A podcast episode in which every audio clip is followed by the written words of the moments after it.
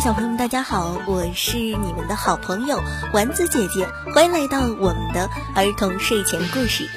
今天咱们接着讲小象卢比的故事第八集《开挖大河》。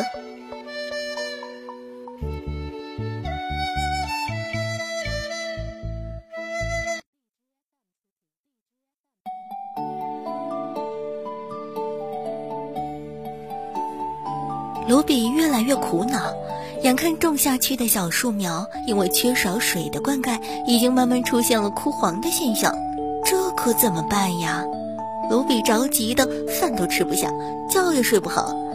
象妈妈担心坏了，她生怕自己的宝贝儿子烦出病来，于是她找象爸爸商量。爸爸说，南山那一带的水源都干涸了，从别的地方引水上来。路程又远，这实在没有什么好办法。这一天，小猴子他们来找卢比玩耍，可是卢比无精打采，实在是打不起精神来。小猴子自己玩了一会儿就回去了。卢比送小猴子回来的路上，突然想到，要不我们重新挖一条河出来，这样即使不下雨，以后也不会没水。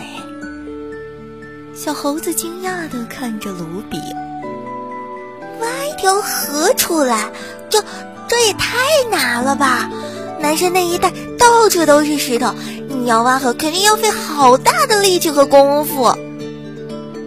卢比说道：“只要功夫下得深，铁杵也能磨成针。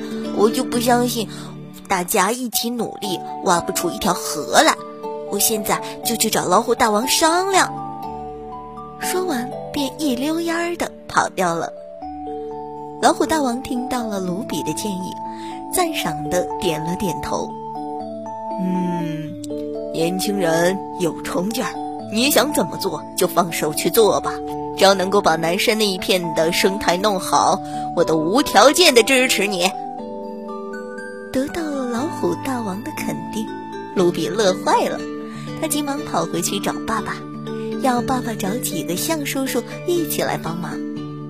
象爸爸知道卢比要挖河，语重心长地说：“孩子啊，这可是一项巨大的工程，中途肯定会遇到很多的危险，你确定要这样做？”卢比坚定地点了点头，跟爸爸说道。我一定要这样做，我一定要让南山的小树苗都可以喝到甘甜的水，让那里的小动物以后不要再为喝水发愁。象爸爸看卢比如此坚决，于是就答应卢比明天找他的几个好朋友一起帮忙。卢比能够成功挖出河来吗？象爸爸找来了很多健壮的大象，从东山那里开始挖起。石头真的好硬，不一会儿，象爸爸他们的鼻子都勾得好痛啊！老虎大王召集了所有的动物一起去帮忙挖石头、砸石头。卢比冲在最前头，他累得气喘吁吁，鼻子都挖出血了。可是他依然在坚持，他心中的信念在熊熊燃烧着。大家挖了一天一夜，累得都躺在草坪上睡着了。卢比望着那遥远的山头，看着草坪上劳累的朋友们，一个人又独自挖了起来。天渐渐的亮了，象妈妈、猴妈妈、好多动物的妈妈都来了，他们带来了香喷喷的点心和甜滋滋的水果，来给大家加油打气。象妈妈看到卢比的鼻子因为挖石头都已经被磨得不像样，两只象脚也磨出了血泡，心疼的妈妈直掉眼泪。